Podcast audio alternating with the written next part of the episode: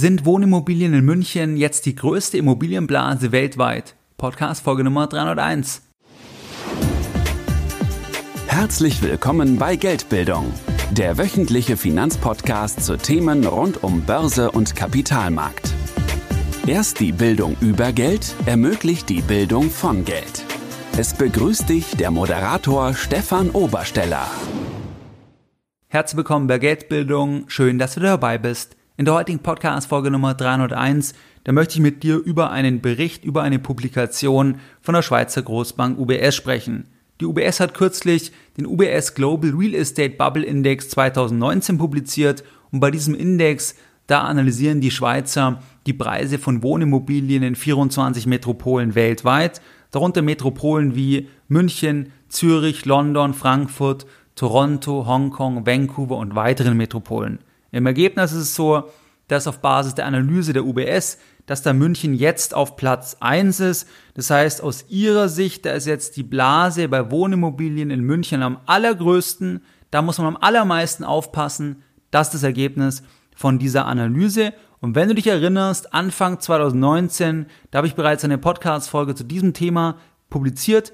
Damals war München auf Platz 2, Hongkong auf Platz 1. Das war damals der Index 2018 und jetzt werden wir nochmal genauer reingehen, weil es sich jetzt verändert hat, weil jetzt München auf Platz 1 ist. Und das ganze Thema, dieser Index, der hat es dann auch in die Lokalpresse in München geschafft.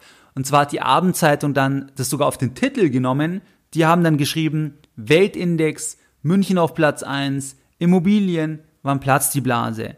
In den folgenden Tagen, da wurde ich von mehreren Menschen angesprochen auf dieses Thema und da sind mir zwei Sachen aufgefallen. Erstens, die allermeisten Menschen lesen nur die Überschrift. Zweitens, die allermeisten Menschen überschätzen massiv die Aussagekraft von Research-Berichten von Großbanken und von anderen Institutionen. Die überschätzen das massiv.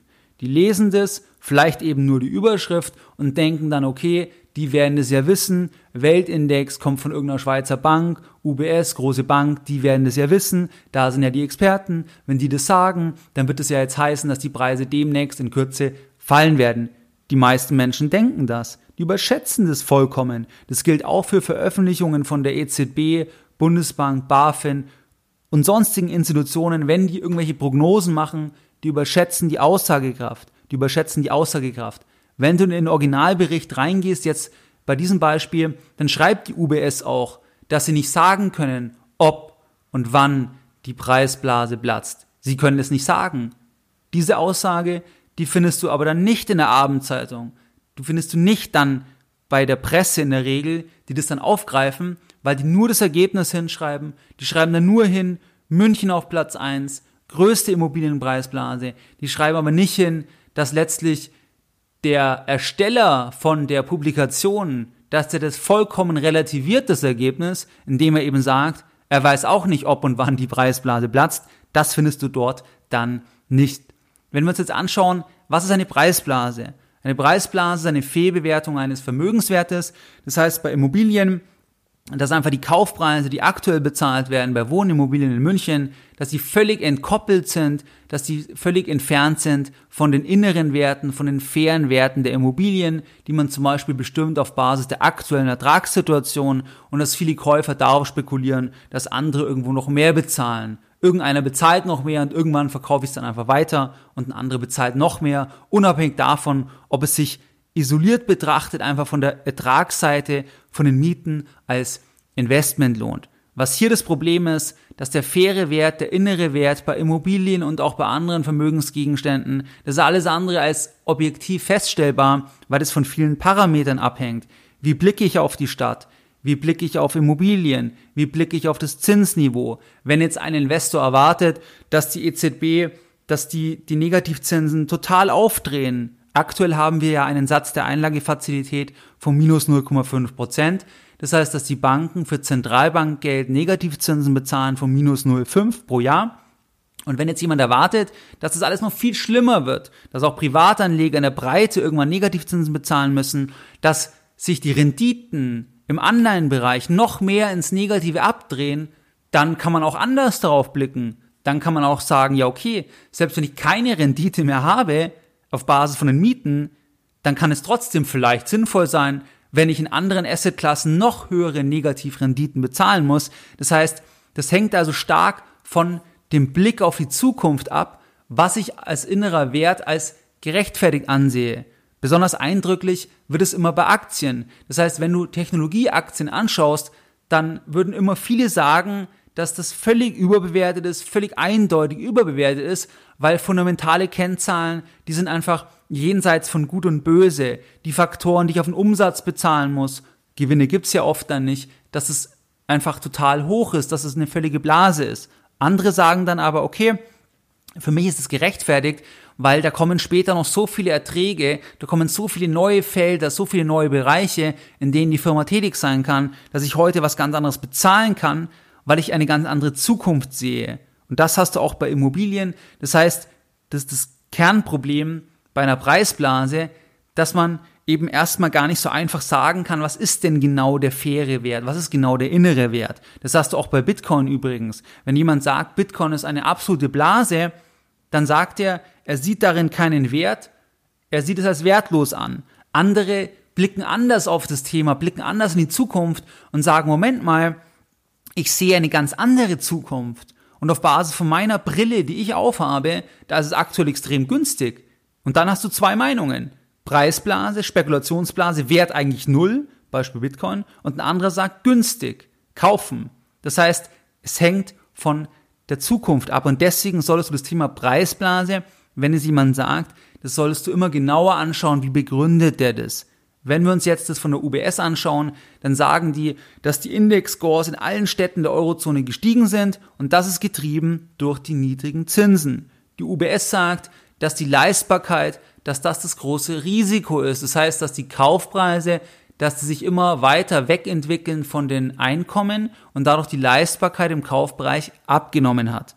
Wenn wir uns jetzt den Index anschauen, wenn wir uns das Ranking anschauen, dann ist München auf Platz 1, das siehst du schon im Titel, habe ich auch schon gesagt, mit einem Wert von 2,01. Bei diesem Ranking ist es so, dass dieses Ranking auf Basis von fünf Kriterien erstellt wird, mit einer bestimmten Gewichtung. Die Kriterien schauen wir uns gleich an.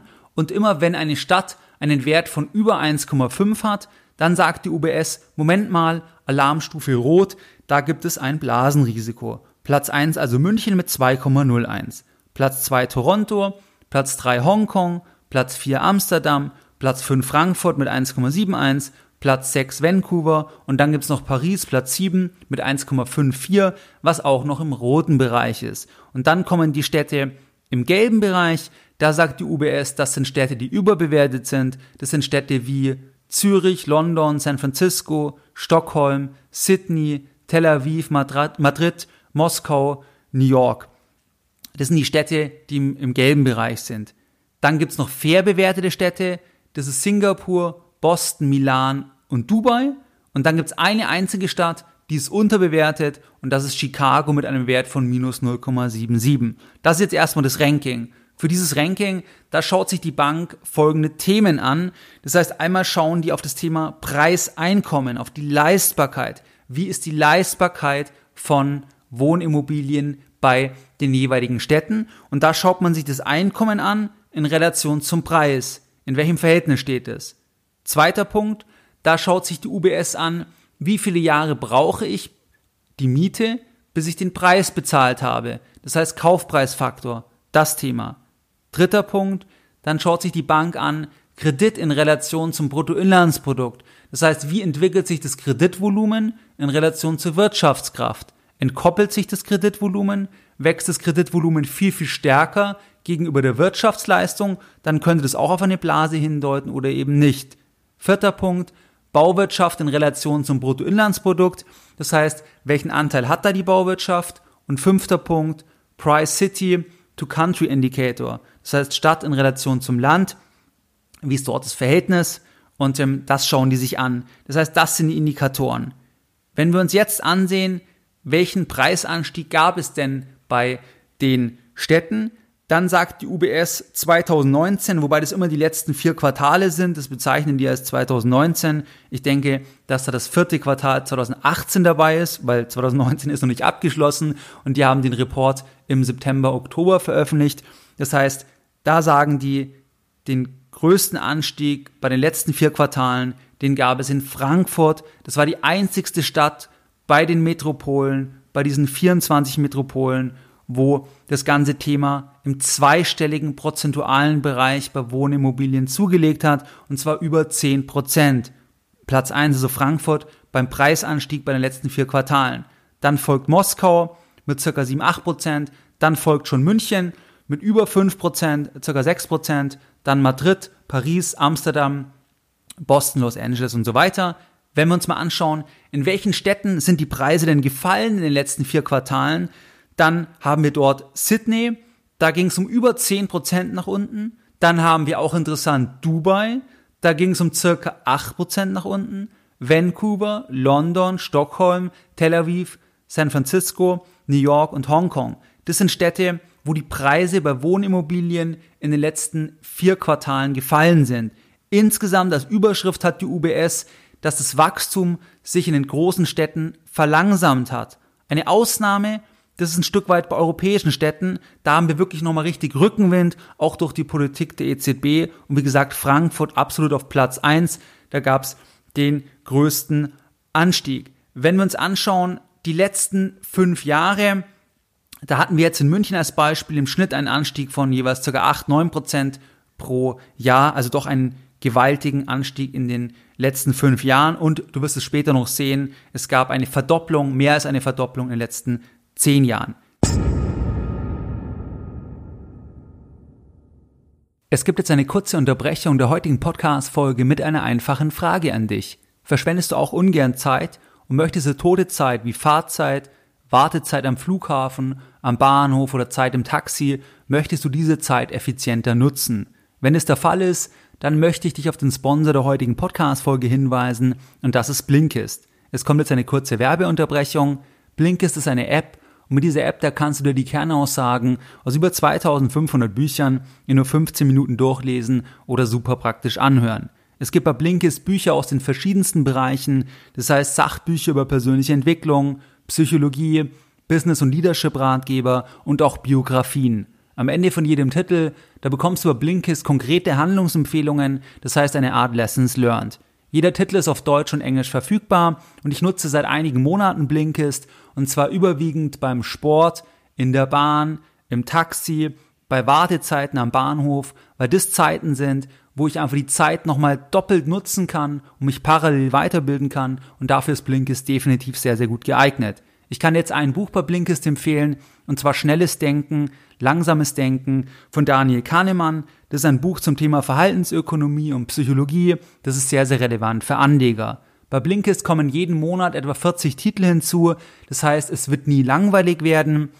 Du kannst Blinkist jetzt erst kostenfrei testen, bevor du das Abo abschließt. Und im Moment, da gibt es eine Aktion exklusiv für die Hörer von Geldbildung. Und zwar auf blinkist.de slash Geldbildung. Da erhältst du 25% Rabatt auf das Jahresabo Blinkist Premium. Ich buchstabiere dir das Ganze nochmal.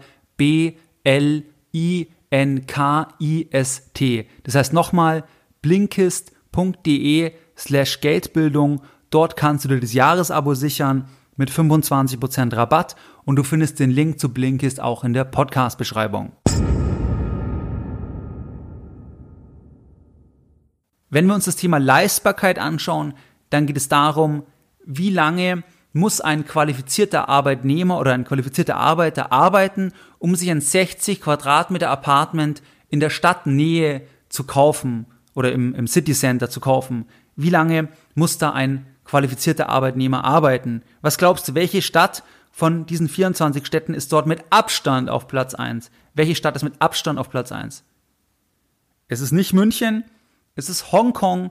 Dort muss man über 20 Jahre arbeiten, wenn man ein Durchschnittseinkommen hat, und zwar ca. 21 Jahre, also schon sehr, sehr gewaltig. In München ist es so, dort liegt man bei 8 Jahren und können wir ganz einfach mal qualifizieren. Das heißt, wenn wir sagen, 60 Quadratmeter Apartment, machen wir mal 8000 Euro pro Quadratmeter, das sind 480.000, runden wir auf, sagen wir, das kostet 500.000. Und jetzt haben, sagen die ja, da braucht man in München da braucht man acht Jahre, also acht Bruttogehälter. Das ist ja nur eine statistische Vergleichsgröße, weil das Geld hat man ja nicht wirklich. Es ist ja einmal brutto, zum anderen hat man auch Lebenshaltungskosten. Aber wenn wir die halbe Million durch die 8 teilen, dann sind es 62.500. Das kommt aus meiner Sicht in München hin, dass das wirklich das Durchschnittsgehalt sein könnte von einem qualifizierten Arbeitnehmer, ähm, von einem sehr gut qualifizierten Arbeitnehmer. Das heißt, acht Jahre braucht man hier ähm, quasi das Geld, um das zu bezahlen. Und das war halt vor einigen Jahren, also 2009, war der Wert halt noch bei fünf. Das heißt, die Leistbarkeit hat abgenommen, weil es sich von fünf auf acht Jahre verschlechtert hat. In Hongkong, wie gesagt, da liegt es bei 21 und da war es im Jahr 2009 bei 10. Das heißt, da hat die Leistbarkeit sich dramatisch verschlechtert. Dramatisch verschlechtert. Paris ist übrigens auf Platz 2. Da ist es so, dass man da 15 Jahresgehälter braucht. Und da war es früher dann bei 10, bei 12. Also die Leistbarkeit hat abgenommen, am extremsten in Hongkong, aber auch in München hat die Leistbarkeit deutlich abgenommen. Und auch das spielt ja als ein Faktor dann mit rein, dass München unterm Strich dann auf Platz 1 ist. Wenn wir uns weitere Themen anschauen, dann kann München punkten in Anführungszeichen, vor allem bei der geringen Rendite. Das heißt, wie viele Jahresmieten brauche ich, um am Ende des Tages die Wohnung refinanziert zu haben. Da kann München punkten, in Anführungszeichen, wie gesagt, weil da liegt der Wert wirklich an der Spitze zusammen mit Zürich, auch vor Hongkong, und zwar bei 37 Jahren. Das heißt, dass auf Basis von den Daten der Immobilien der UBS, dass man 37 Jahre lang die Miete benötigt, um das ganze Thema abbezahlt zu haben. Und das ist wirklich hier absolut an der Spitze. Und das ist ja von der anderen Seite her betrachtet dann das Rendite-Thema. Das heißt, dass die Rendite so unglaublich gering ist, wenn man keine Wertsteigerung von der Immobilie mehr annimmt. Wenn man sagt, die Preise bleiben gleich, ich schaue mir nur die Miete an, die ich bekomme, dann brauche ich unglaublich lange, um das Ganze refinanziert zu haben. Wenn wir ans andere Ende gehen, dann ist ganz am anderen Ende, da ist dann Chicago, das liegt dann dort bei zwölf circa. Also da bezahlt man das Zwölffache, so gesehen. Also zwölf Jahresmieten braucht man, um dann die Immobilie bezahlt zu haben. Was ich hier nochmal sagen möchte, das Thema bei Immobilien ist immer auch ein Stück weit die Datenbasis, weil es ja kein handelbares Asset ist, so gesehen, wo die Preise transparent sind. Das heißt, es hängt immer ein Stück weit auch davon ab, welchen Wohnraum nehmen die da als Datenbasis, weil es im Einzelfall dann auch sehr unterschiedlich sein kann, je nachdem auch, wo genau in München die Wohnung liegt, auch im sagen wir, welchem Zustand ist es und so weiter. Einfach als Hintergrund nochmal, Immobilien, da hat man nicht die gleiche Tran äh, Preistransparenz gegenüber irgendwie handelbaren Wertpapieren. Insgesamt begründet jetzt die UBS das Thema München, dass die Preise so gestiegen sind, beziehungsweise dass sich einfach München jetzt auf Platz eins befindet mit einer starken lokalen Wirtschaft, dass es Bevölkerungswachstum, dass es solide ist, dass es aber zu wenig Angebot an Wohnraum gibt und dass in den letzten zehn Jahren real, dass die Preise sich mehr als verdoppelt haben und ähm, die Mieten um 40 Prozent zugelegt haben. Aber, und jetzt kommt das große Aber, das reale Einkommen nur um 15 Prozent gestiegen ist. Das ist dann genau das Thema. Das siehst du dann, diesen Preisanstieg, dass man immer länger braucht, um die Wohnung refinanziert zu haben, dass man immer mehr Jahresgelder braucht, um erstmal die Wohnung bezahlt zu haben, jetzt als statistische Größe, diese Leistbarkeit. Das sind dann genau ähm, die Themen und auch den Preisanstieg in den letzten vier Quartalen, der war ja in München auch ordentlich. Das heißt, das sind die Themen.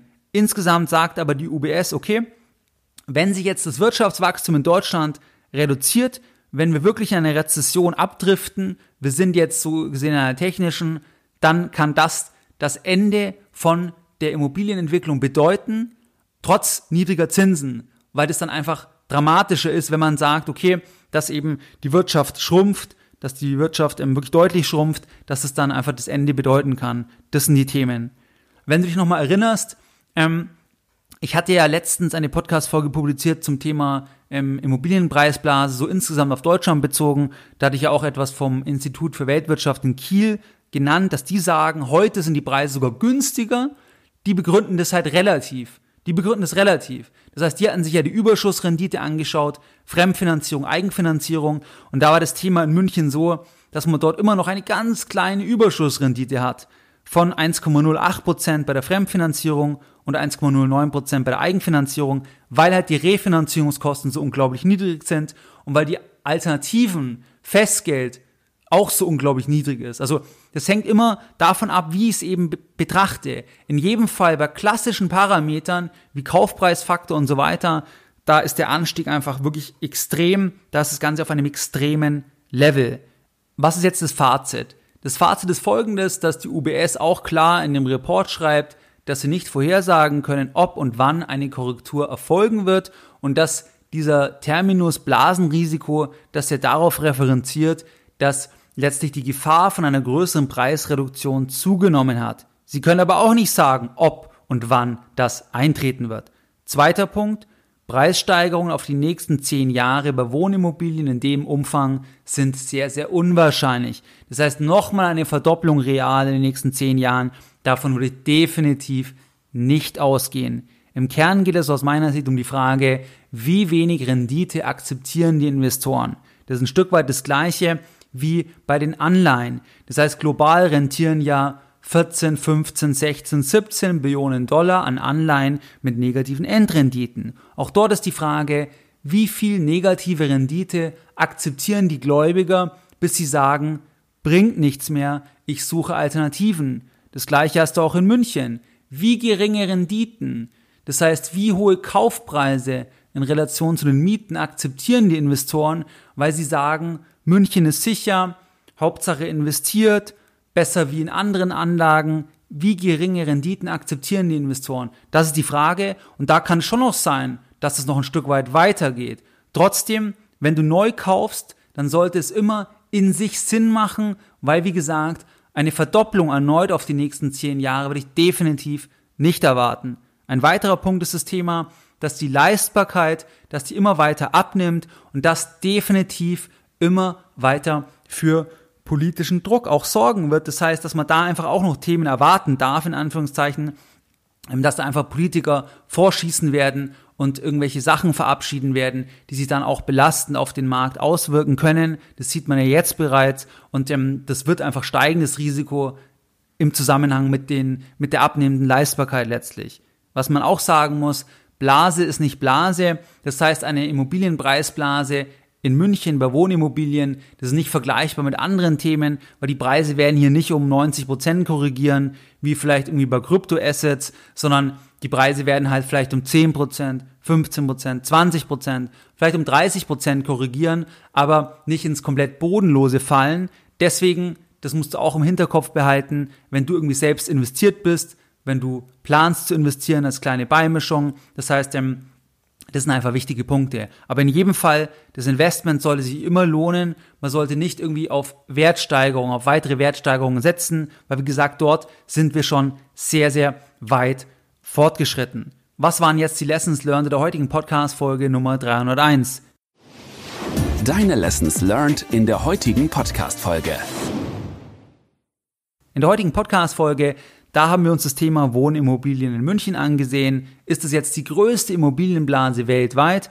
Da haben wir uns eine Publikation von der UBS angesehen. Da führt München den ersten Platz an. 24 Metropolen gibt's insgesamt und die haben das begründet eben über verschiedene Variablen. Das heißt einmal Preiseinkommen, Preismiete, Kredit in Relation zum Bruttoinlandsprodukt, Bauwirtschaft in Relation zum Bruttoinlandsprodukt und Stadtpreise in Relation zur ähm, gesamten Landespreise. Das sind Punkte, die damit einfließen in dieses Ranking.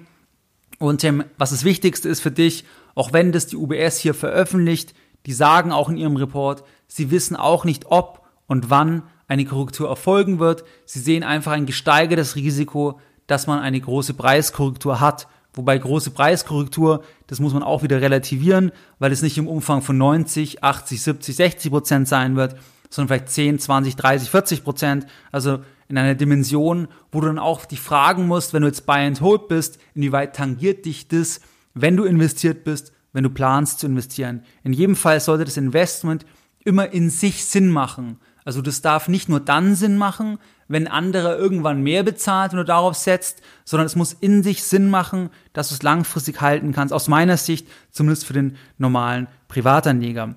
Wie du es gewohnt bist, da möchte ich auch die heutige Podcast-Folge wieder mit einem Zitat beenden und heute ein Zitat von Konrad Adenauer. Alles, was die Sozialisten vom Geld verstehen, ist die Tatsache, dass sie es von anderen haben wollen. Mehr Informationen zu Themen rund um Börse und Kapitalmarkt findest du unter www.geldbildung.de. Und immer daran denken, Bildung hat die beste Rendite.